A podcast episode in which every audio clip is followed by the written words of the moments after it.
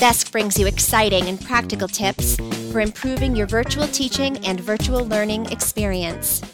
Hello, everyone. My name is Dr. Amy Lynn, and I'm the director of the Virtual Education Support Center at North Central University. Today, I'm here with Darlene Thorpe, the director of special education for the Greenfield Commonwealth Virtual School. GCVS is a fully accredited and free online K 12 school in Massachusetts. Students throughout the state of Massachusetts can self select to attend GCVS. Hi, Darlene. Thank you so much for being here. Hi, thank you for having me. Can you tell us a little more about your career? Sure. Um, in brief, uh, when my own children were younger, uh, I ran an in-home daycare preschool. Uh, so I've I've enjoyed working with children um, from the beginning, uh, and that I also homeschooled my own children while I was doing that. Uh, as they got a little older and we got a, a better feel for for their uh, educational needs as well, I transitioned back to working in a public school setting, and I started in South Deerfield, Massachusetts, and then I worked in Holyoke, Mass, and then I found myself here at GCVS. At GCVS, I started as a middle school special education teacher, and then I kind of progressed to the assistant student services director. And this past year, I became the special ed director. And there were some areas of interest that you wanted to share with us as well. Do you want to talk about that? Sure. Um, I'm always trying to think of better ways to support and inspire students. And since coming to GCVS, I've been rethinking special education in a virtual setting. So if we can't support students here in the, the virtual setting, we also want to make sure that we're thinking about how to support them transitioning back to in-person learning as well. Um, it's not for everybody, and it's it's truly important for us to be able to really sit back and examine where our students are, what they need, and also their learning coaches, or if that's their parent, their parents' needs in order to help support them as well. Right, and I know that GCVS you've mentioned has us learning coaches. Do you want to just before we go on tell us a little bit about the school and what you mean by a learning coach? Uh, GCVS started out as the Massachusetts Virtual Academy as a branch of the Greenfield Public Schools, and then they broke off to become an independent school and district in and of themselves. So we service students across the entire state of Massachusetts. Um, some of those students are actually professional athletes, performers. Uh, some have health challenges, um, and some are just not happy with the support they get in their home districts uh, for various reasons. They might have high anxiety, they might have been bullied, um, and just as I said, various reasons why they are not happy with the situation in their home districts. A learning coach is actually someone who um, agrees to be um, be a support person in the home with the student. Uh, for some students, that may mean they are staying with them almost all day through their their classes and courses, depending on the needs of the student and what uh, they, if they have disabilities, what those disabilities are as well. Um, we tend to think of our learning coaches in certain situations as the one-on-one support person that someone might receive in a brick and mortar, and that's especially true for some of our students who have uh, more need and have more difficulty uh, really assimilating to the inclusion setting. So the learning coaches agree to be a point person at home and also uh, help the student to know where they need to go to find assignments, how they get to classes. All of our learning coaches have uh, their own observer account when a student um, needs some help in knowing what their courses are and contacting teachers. So the parent is directly involved and more part of the team in helping to support the student. Thanks for sharing that. I noticed that on the website as well. It sounds like it's really an essential element to your school's program. Uh, so I'm happy to hear a little bit more about it, especially as we talk about special education. Uh, it seems like that would be very important uh, to have at home. So, can you tell us a little more about how do you do special education fully online like that? Yeah, well, it's an ongoing process, and we're still figuring it out ourselves. Honestly, um, right now we have a special ed staff of 22 including special education teachers special ed paraprofessionals and admitted two administrative assistants as well. Our teachers work collaboratively with the general education teachers to support students and we have been working to increase co-teaching uh, with special education and general education across grade levels and content areas. So that is an area of focus within gcvs um, and we're we're continuing to build on that to really uh, pump up, as you might say, the the collaboration between all service providers, including our related service providers, which includes uh, speech and language pathologists, uh, occupational therapists, our adjustment counselors. So we really believe in the the full spectrum of support for a student. Um, our special ed teachers also provide small group academic support outside the general education classes. So they have their own live classes online. Um, and some also work with the adjustment counselors to teach social skills groups for students. Um, some of our pros, we can support and accommodate students with a wide range of needs, you know, medical needs, social emotional needs, educational needs, and we can offer an alternative to, to students who might not otherwise, um, you know, have that offered to them prior to COVID, but in schools in general. So some of the cons, though, that this really isn't for every student and we need full support of the learning coach as i just mentioned you know whoever that may be the majority of our learning coaches are parents but we do have some grandparents and even guardians or others who are the learning coach for students in order to be truly successful we truly need um, the learning coach to be an integral part of the support team um, and in if students have higher needs as i've already said that that is that much more important for that buy-in of the learning coach to really be be there and be supporting the student as well as our teams on this side of the computer screen. Right. It strikes me that we talk about homeschool, you know, connection between the regular traditional brick and mortar school. Uh, and it's always you know has different challenges uh, lots of benefits but different challenges in different districts to make those relationships really happen and it just seems as I'm, I'm lis- as I'm listening to it, just seems like identifying this very specific person as a learning coach really validates their role um, in that collaborative process. You've worked in both environments. Would you say that's that's true? Have you seen a difference in the involvement of parents in the online schools? Yes, yes, and and I think the communication with the learning coach is is also of utmost importance.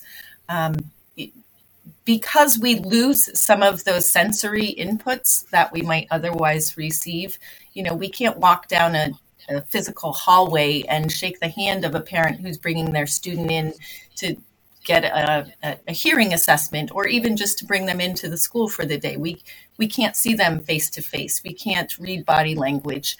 We can't put a reassuring hand on a student's shoulder. Um, so we rely on the parent for that information to let us know if a student can't voice that themselves, right? In the, the younger grades, K through five, of course, students have a more difficult time with that. As they get older, you know, we want to help parents to increase the independence of the students as well and be able to share that information and input with us because it's it's essential to helping us to understand well why wasn't you know mary uh, getting on camera or on her mic to answer this the teacher on this day. But if if the parent just reaches out to us, a quick chat, a quick email, um, you know, she just she didn't sleep last night and she's not feeling well. You know, even those little communications can make a huge difference here, especially because we do lose some of that contact. Um, and that's what has brought us to um, some of the the changes and you know the ongoing um, evolution of, of how we interact with families and students. Right. We talked a little bit before the podcast about three exciting changes and ways that GCVS is adapting and improving. Um, so let's let's talk about that here. The first was the K5 changing model. Do you want to share a little bit about what you've learned and why this is changing and how it's going to change? Of course. Um, yeah, K through five has been the most challenging grade level um, block to, to really work with, and especially for support services, because the students themselves are just learning to learn. So we're kind of throwing them into this environment um, where where even parents are are sometimes struggling to to be able to be um, to be able to maneuver online and within our virtual systems. So we need to make sure that we're supporting those younger students and even those younger student parents and learning coaches that much more. So we have created a model for our K through five uh, to have focused areas of support so that students will be actually getting a double dip for their literacy and reading and math services. So they'll be within the general ed curriculum in inclusion receiving their general um, content area knowledge from their teachers and they'll also be receiving additional support and additional focus on those areas that are the most important at that age. So we're really looking forward to that, and we're really um, happy to be able to increase our inclusion support as well for those students. So, are the students who are, just to be clear, receiving that double dip that you talked about, special education students specifically, or are these any students uh, or all students? Well, we do have the K through five uh, specific model for special education students. Um, that will be the, the focused literacy, reading, and math. Um, there are also uh, our Title One programs that are going to be uh, increased and improved upon for the next year as well for all general education students as well. Great, that's exciting. And what about the ninth grade academy? That was another change that you talked about when we first discussed having this podcast. Right, and this is something I'm very excited about as well because in my time with GCVS, I've always felt that um, at at eighth grade, our students have always struggled a bit for the transition to ninth grade. And it's not just our students with IEPs, it is across the board for all students making that transition. You know, there is a similar trend in in what we call our traditional schools or brick and mortar schools, but it seems to be a little more poignant here in the virtual environment. So we have our pilot program this year for the ninth grade academy to help support all students transi- transitioning from middle school to high school. Now that will look even more in depth for the students on IEPs because we will have two focused special education teachers just for the ninth grade academy, providing those additional supports outside of their general education classrooms.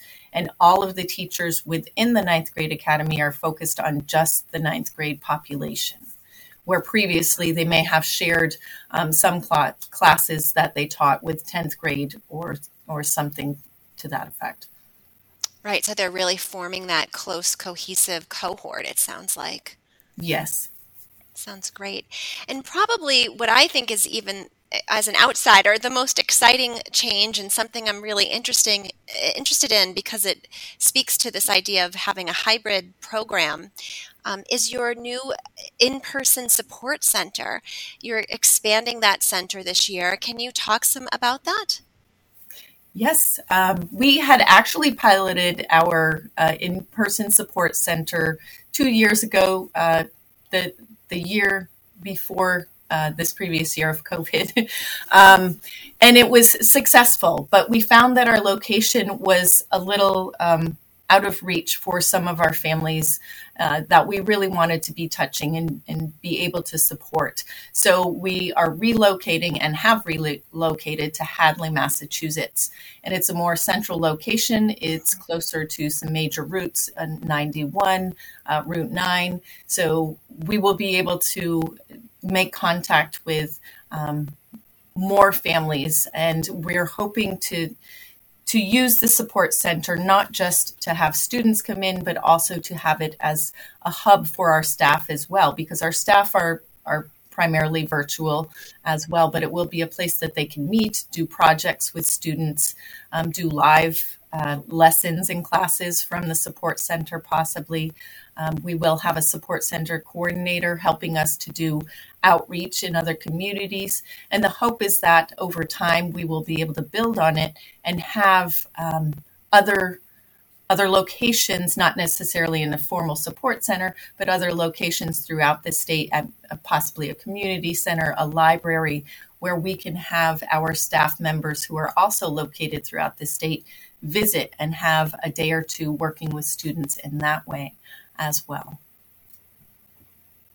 That is really innovative and exciting. Uh, I will definitely be interested in following up with you to see how that goes this year. It's really great. You know, you mentioned that one thing that students in K 12, particularly younger students who choose to go online full time, need is that at home support and that learning coach.